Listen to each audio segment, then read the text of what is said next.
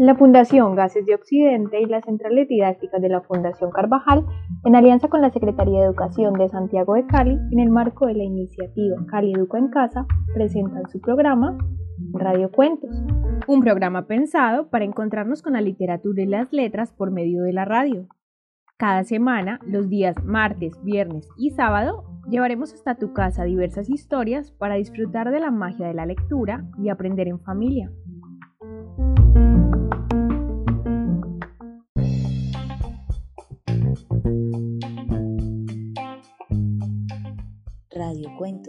Donde las voces cuentan y se encuentran.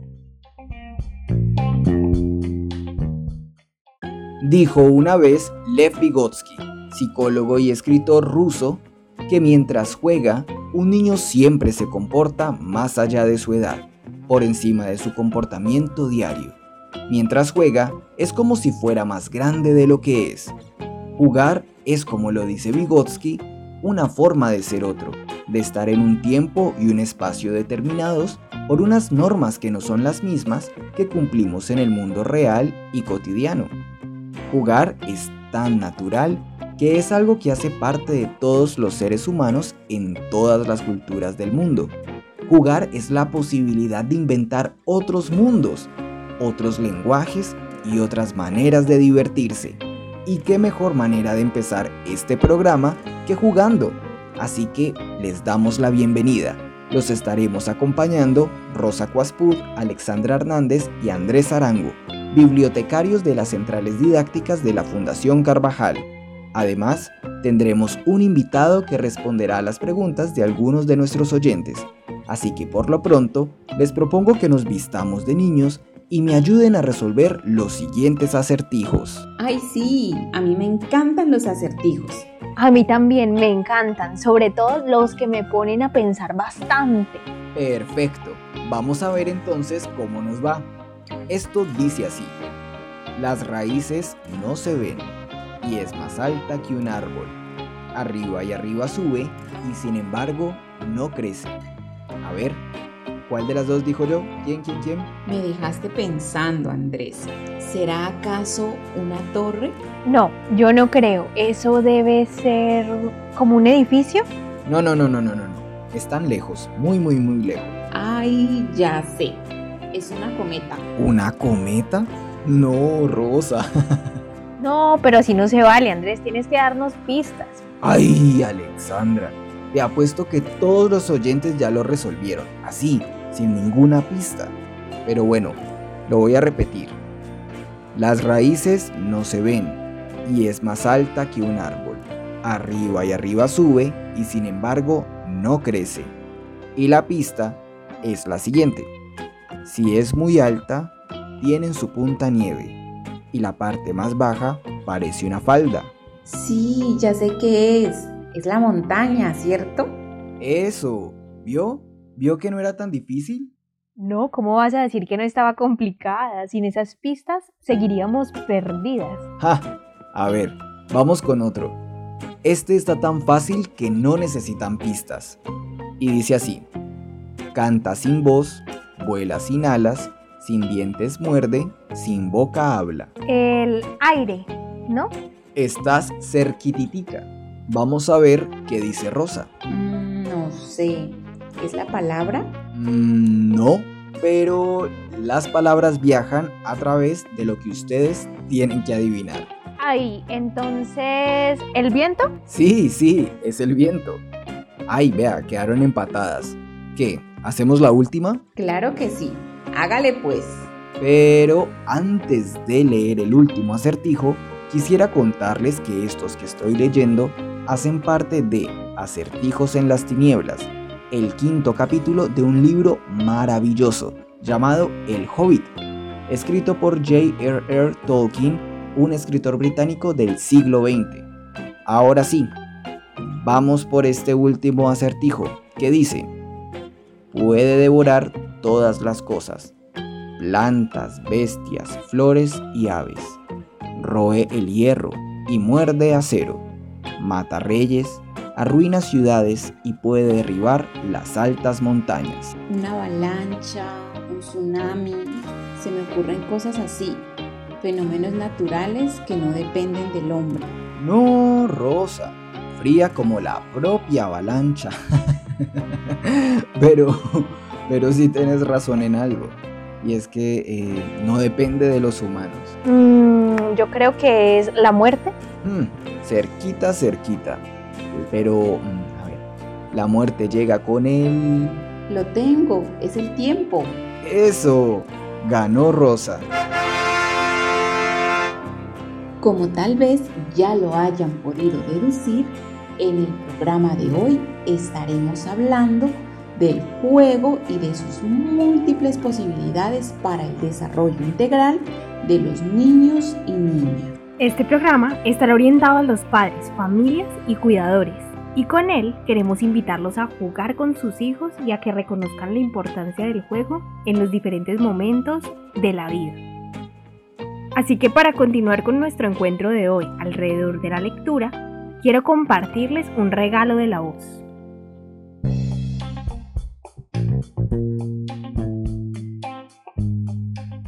Los oídos se abren y la mente despierta. Lecturas a viva voz. Del libro Casa de las Estrellas, El universo contado por los niños, selección de Javier Naranjo, editorial Laboratorio del Espíritu. A continuación, el prólogo, titulado Un adulto es un niño que ha crecido mucho. La infancia es y seguirá siendo un misterio para los adultos. Por más que la medicina, la psicología y la pedagogía avancen en el desentrañamiento de esa edad desentendida por los adultos antes del siglo XVIII, cuando se trataba a los niños sin muchos miramientos, esas personitas jamás dejarán de sorprendernos y de divertirnos. Casa de las Estrellas nos permite acercarnos a la niñez en abstracto, pero también a unos niños concretos, a unos colombianos entre los 4 y los 12 años que viven en un país que no ha conocido la paz durante décadas, donde la modernización y eso que llamamos progreso coexiste con la pobreza y el atraso. Y lo hace de una manera muy particular. Javier Naranjo, poeta y docente, se dedicó durante algunos años a pedir a sus alumnos la definición de ciertas palabras, escogidas todas con gran tino, y el resultado de tal experimento es la compilación selecta que aquí tiene el lector, para su reiterado disfrute, porque Casa de las Estrellas se puede leer cada tanto, en silencio para nosotros o en voz alta para uno o varios amigos, y siempre nos arrancará carcajadas o sonrisas irreprimibles o exclamaciones incrédulas. En primer lugar, porque al trajinar los niños con el lenguaje, un instrumento del que todavía no se han apropiado totalmente, terminan haciendo graciosas interpretaciones de muchas palabras y asociaciones insólitas, creativas, casi surrealistas. Y en segundo lugar, porque la forma en que cada uno ha ido asimilando el mundo se traduce en observaciones, a veces ingenuas, a veces precoces, pero en general desasidas del imperativo de lo considerado correcto. Es fácil encontrar en el libro poesía pura, como cuando un niño dice que cielo es donde sale el día, o cuando afirma que se es anciano cuando a uno se le van los años, pero también pragmatismos increíbles, acercamientos al mundo donde lo que prima es la realidad rasa, como en aquel que apunta que sol es el que seca la ropa, o en quien con lógica de ingeniero afirma que cuerpo es el soporte de la cabeza. Otro, llevado por la sinceridad, se atreve a decir de Dios que es invisible y no sé más porque no he ido al cielo. Y no falta el acercamiento relativamente filosófico. Muerte es para Ancisa una cosa que no regresa, y espíritu es para Lina María el que conduce a lo que hacemos, respuesta que nos muestran una singular capacidad de abstracción. En cada página de este libro volvemos a comprobar que la mente de los niños crea una lógica imprevisible para el adulto. ¿Cómo no reírnos al leer que para mí el niño es algo que no es perro o que una mujer es un muchacho que tiene mucho pelo. En ocasiones, esa otra lógica saca a la luz con una sinceridad devastadora, cruel, verdades que a veces no vemos o que nos negamos a ver. Y es que la experiencia también moldea a los niños, a veces duramente. Tal vez sea la experiencia del entorno la que hace afirmar a una niña que el matrimonio es lo peor del mundo y a un niño que muerte es un dolor para mí, porque a mí me da miedo dejar a mi mamá solita, porque allá pelean mucho con cuchillos en mi casa. Tremenda síntesis, un mundo de violencia donde la muerte es una permanente amenaza y donde un muchachito de 7 años siente ya el peso de una responsabilidad que, muy seguramente, nace también del concepto de virilidad que le han impuesto. En muchas de esas miradas, y a veces casi matando la ingenuidad, el mundo de los mayores ya ha puesto su impronta, su freno, hasta permear sus palabras, en las cuales podemos leer los prejuicios de los padres, sus creencias y también sus clichés. El niño nos devuelve, sin querer, una imagen de cómo los criamos o los educamos, en ocasiones con una sagacidad y agudeza que los lleva a hacer síntesis sociológicas muy interesantes. Al pensar en la palabra campesino, por ejemplo, un chico concluye tristemente porque la realidad muy seguramente no le ha mostrado otra cosa que un campesino no tiene ni casa ni plata, solamente sus hijos. Y otro, ante la palabra dinero, sentencia, es el fruto del trabajo, pero hay casos especiales. Otro más, tal vez sin saber lo crítico que está haciendo, asevera que maestro es una persona que no se cansa de copiar.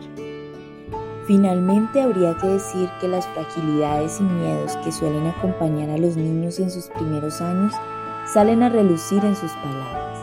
Temen ellos la muerte, la propia y la de quienes los cuidan, y también el abandono, la enfermedad y lo desconocido. De estas definiciones, sin duda, la que mejor da cuenta de estos pavores es la que hace un niño de la palabra amor. Que mi papá no se muera y mi mamá no se muera. Casa de las Estrellas le da voz a los niños de manera genuina y no como en los comerciales o en los discursos institucionales, donde se los usa para hacerlos decir cosas que ellos jamás dirían y los niños se toman muy en serio su tarea, aprovechando que hay oídos dispuestos a escucharlos, tanto que hay uno que no puede resistirse la inquietud que lleva adentro, y cuando le piden que defina amor se va con todo. Conseguir una novia por acá y otra por mi casa, y quiero que mi mamá se enflaquezca porque está muy gorda. Así son, sinceros, tiernos, divertidos, tan distintos a los grandes, a ese adulto que un niño define en este libro, en su ingenuidad, como un niño que ha crecido mucho. Piedad Bonet. Como lo mencionó Andrés al inicio del programa, hoy nos acompaña un invitado sorpresa en un nuevo segmento del programa que hemos denominado Preguntario un espacio para aprender en familia. Él es un gran amigo de la casa y su nombre es Gustavo Adolfo Palacios. Es licenciado en literatura de la Universidad del Valle y asesor pedagógico en la Fundación Carvajal. Ha trabajado en diversos espacios de la docencia y sostiene un vínculo muy cercano con los oficios de la creación literaria. Preguntario espacio para aprender en familia. Muchas gracias por invitarme. Estoy muy contento de acompañarlos en el programa del día de hoy. Y a nosotros que nos acompañes. Te cuento que para el programa de hoy le contamos a los oyentes de Radio Cuentos que nos siguen en redes sociales que íbamos a tener un programa dedicado al juego. Así que les pedimos que nos enviaran preguntas y dudas que les gustaría resolver para que nuestro invitado les ayudara. Les cuento que nos enviaron varias preguntas, todas muy interesantes. Así que les propongo que las vamos escuchando poco a poco e intentemos darles respuesta. De acuerdo muchachos, me parece una propuesta muy interesante. Escuchemos las preguntas. Mi niña quiere estar jugando todo el tiempo y me preocupa que no atienda sus clases. ¿Será que puede aprender a través del juego? Primero debemos pensar que el juego ha estado presente siempre en nuestra historia y su importancia es única, puesto que a través de él aprendemos a vivir en sociedad y comprendemos el mundo que nos rodea. Lo hacemos transformando la realidad. El juego permite el acceso a un mundo que manipula las reglas de este mundo que nosotros conocemos para hacer uno diferente, con unas reglas o leyes un poco más laxas que nos garanticen estaremos a salvo y seguros. Por tanto, el juego ha sido siempre la herramienta de aprendizaje por excelencia y podemos aprender muchísimo por sus medios. Superar situaciones, encontrar posibilidades, plantearnos retos, imaginar universos, buscar un fin, entre otras. Es muy bueno que tu hija quiera jugar y puedes aprovechar esto para buscar espacios en donde encuentres actividades que se presenten como juegos por medio de los cuales podamos estimular la imaginación. Por ejemplo, podemos jugar a crear nuevas palabras desde nuestros nombres o incluso podríamos buscar en la web, visitar lugares como por ejemplo la página educativa EducaPlay, en donde podríamos encontrar sopas de letras, crucigramas, diferentes actividades que pueden interesar a nuestros niños y podríamos aprender jugando.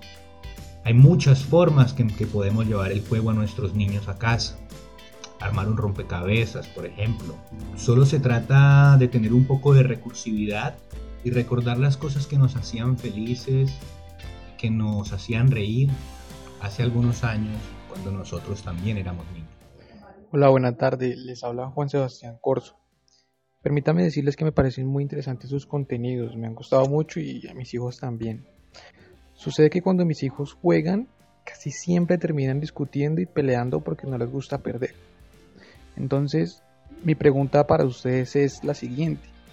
¿Cómo puede influir el juego en la vida social de los niños? Y por otro lado, ¿es posible que aprendan normas a través del juego? Esas son, esas son mis preguntas y nuevamente felicitaciones por su programa. Primero, necesitamos entender que el juego representa un mundo posible en el cual las consecuencias son mínimas. Sin embargo, aún así, estas consecuencias deben asumirse. Comprendamos que lo que sucede en el juego se va a quedar en ese espacio y durante el momento que suceda, y no debería trascender a otros momentos o situaciones de la vida, por ejemplo. Sin embargo, es necesario que entendamos que si en el juego no respetamos estas reglas o estas bases que lo componen, el mismo empezaría a perder todo su sentido. Para que esto dé resultado, lo primordial es comprender las reglas del juego. Dar unas reglas o unos parámetros para jugar no quiere decir establecer restricciones o limitaciones a la imaginación. Todo lo contrario, quien comprende las reglas del mundo de juego en que se encuentra va a poder moverse cada vez mejor dentro de él. Muy posiblemente el conocimiento a profundidad de un juego nos va a permitir entonces franquear las reglas y generar nuevas posibilidades en el juego. Presten mucha atención, no estoy hablando de hacer trampa, sino de llegar a conocer el juego tal punto de profundidad que el niño o nosotros podríamos realizar nuevas adaptaciones y modificaciones que permitan variaciones y continuaciones del juego. Las reglas de un juego pueden representar situaciones sociales muy elementales o complejas. Por ejemplo, si tenemos algo muy sencillo, en una etapa temprana es muy importante comprender lo que significa respetar el orden para una participación. Es decir, Necesitamos entender cómo funcionan los turnos en una situación de diálogo para aprender a respetar la palabra del otro participante y a su vez necesitamos comprender que también tenemos derecho a ser escuchados. Buen día, señores del programa. Me llamo María Lucía Torres Y quisiera preguntarles algo. Mis sobrinos están siempre jugando a la pelota, a los carritos, a las canicas, pero nunca toman un libro. ¿Se podría fomentar la lectura a través del juego?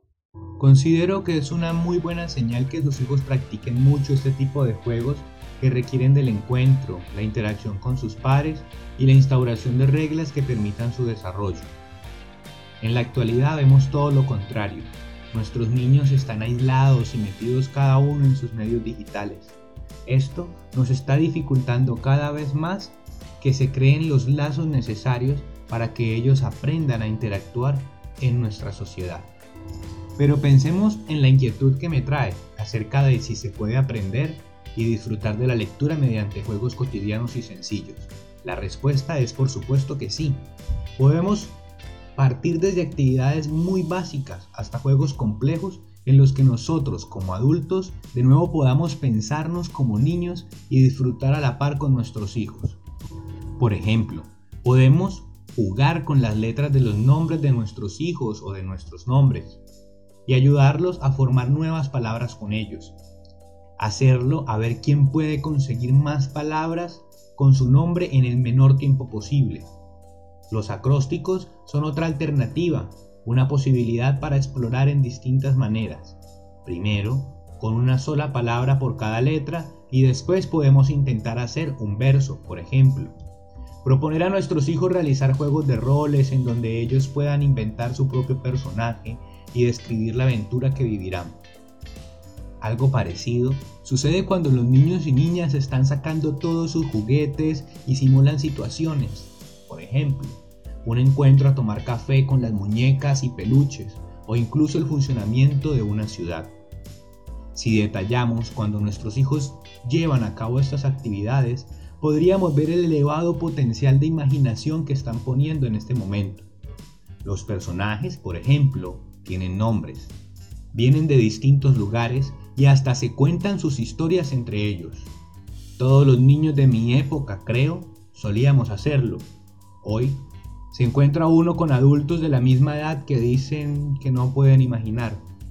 Y yo me pregunto, ¿cómo les pudo pasar eso? Tengo cuatro niños muy sedentarios en casa y solo quieren estar sentados o acostados jugando con la tablet o un videojuego. A veces se me agotan las ideas y no sé cómo hacer para que hagan otras cosas. ¿Qué me recomiendan? En el día de hoy nuestros niños están volcados sobre los medios digitales, situación que no quiero decir sea errada puesto que nuestro mundo evoluciona cada vez más hacia el desarrollo de estas herramientas. Sin embargo, si el foco continúa en esta única dirección, vamos a estar perdiendo cada vez más las posibilidades de interactuar y considerarnos como sujetos en sociedad. Considero que es momento de equilibrar la balanza y buscar la manera de que nuestros niños y niñas tengan o se les procure siempre la posibilidad de interactuar con sus pares en ambientes ajenos a la influencia tecnológica. Entonces necesitamos poder establecer dentro de nuestros hábitos familiares un correcto uso de los elementos tecnológicos, como por ejemplo proponer usar un horario en casa y un tiempo establecido para interactuar con estos dispositivos. Así se podrá disponer de espacios y tiempos para llevar a cabo otras actividades. Pero atención, debemos ser conscientes que somos nosotros, los adultos, quienes deben proporcionar estas nuevas posibilidades de interacción generando las instancias, por ejemplo, para que se dé el juego con los pares, o buscando condicionar un lugar propicio para el desarrollo del mismo. Propongamos, por ejemplo, una actividad familiar en la que saquemos un espacio del día para realizar un juego en donde participe toda la familia y podamos desprendernos de estos aparatos tecnológicos. Bueno muchachos, y para despedirme, teniendo en cuenta las recomendaciones que he dado en este segmento y la sugerencia que le acabamos de hacer a nuestra oyente, me gustaría saber qué recomiendan ustedes que tienen experiencia mediando actividades con niños desde la biblioteca. ¿Qué le recomiendan a las personas que nos escuchan para que jueguen en familia? Gracias por acompañarnos y por todas sus recomendaciones, Gustavo. Y sí, justamente teniendo en cuenta las preguntas que nos enviaron, tenemos preparadas algunas recomendaciones para jugar en familia. Así es, Rosa. En casa podemos realizar juegos que involucren la tradición oral y el lenguaje, es decir, juegos con las palabras. Por ejemplo, podemos recurrir a usar los trabalenguas que aprendimos cuando éramos niños. Yo conozco un trabalenguas súper difícil y es más, los voy a retar a escucharlo con atención y a repetirlo lo más rápido posible sin equivocarse. Ganará el que mejor lo haga. Trabalenguas dice así. María Chucena techaba su choza. Un techador que pasaba por ahí le dijo, María Chucena, ¿techas tu choza o techas la ajena? Ni techo mi choza ni techo la ajena, techo la choza de María Chucena. ¿Cómo lo vieron? A ver pues, los escucho. De acuerdo, yo empiezo. María Chucena techaba su choza.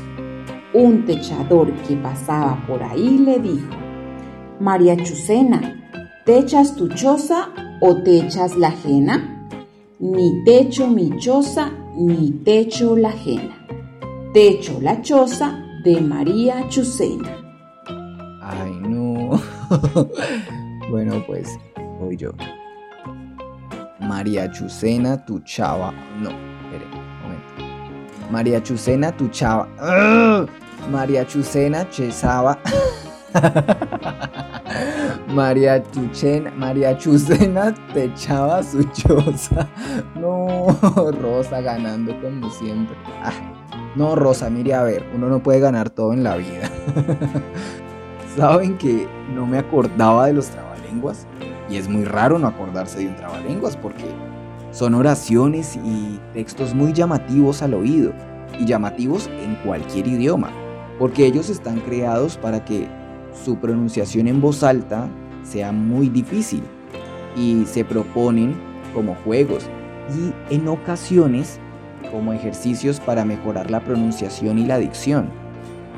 Yo también me acuerdo de uno, de un trabalenguas que aprendí hace algún tiempo y se me da un poco mejor que el anterior y dice así. La carracatapla tenía 40 carracataplitos. Cuando canta la carracatapla, carracataplean los carracataplitos. Uy, ese también se ve súper complicado. Yo recuerdo mucho este otro que aprendí en el colegio con mis amigas. Son las 5 menos 5. Faltan 5 para las 5. ¿Cuántas veces dije 5 sin contar el primer 5? ¿Qué? A ver, Rosa. Son las 5 menos 5, 1. Faltan 5 para las 5, 2, 3. ¿Cuántas veces dije 5, 4? Sin contar el primer 5, pues 5. ¿Entendieron? Este trabalenguas me hace acordar de otro recurso que podemos usar y que también se parece mucho a los acertijos que nos propuso Andrés al inicio del programa. ¿Saben ya cuál es? Las adivinanzas. Por supuesto, un acertijo o adivinanza es una frase o un conjunto de versos que describe algo de manera misteriosa y enigmática para que alguien más adivine de qué se trata. Exactamente. Y en familia sería muy divertido poder usar como pasatiempo las adivinanzas que conocemos o que encontramos en algún libro o en internet. Podemos incluso enseñar algunas a los niños o jugar a crear adivinanzas por medio de la poesía, de los versos, de la rima. Y ya que estamos hablando de la poesía, recordemos que en la tradición oral colombiana son muy populares las coplas.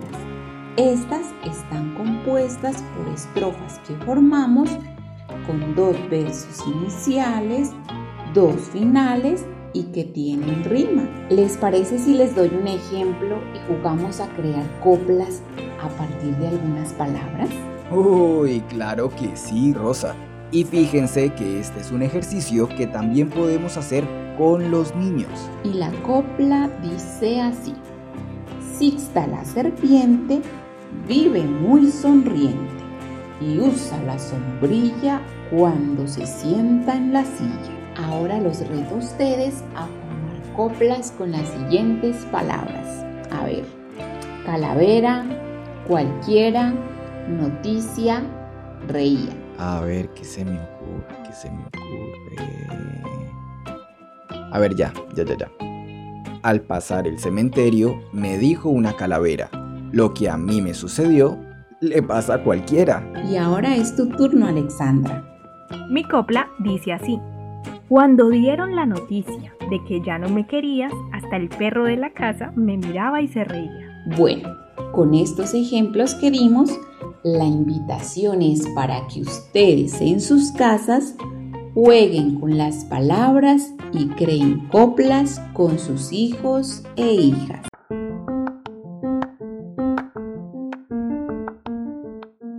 Y si quieres que te compartamos la grabación del programa del día de hoy, no dudes en escribirnos a nuestra línea de WhatsApp 300 712 1742 o síguenos en las fanpages de las bibliotecas públicas centrales didácticas como arroba bibliopoblado, arroba bibliocasona o arroba bibliovallado.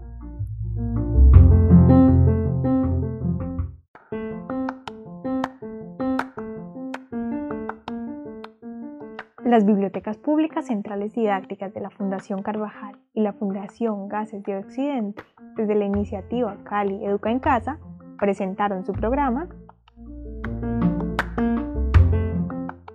Radio Cuentos, donde las voces cuentan y se encuentran.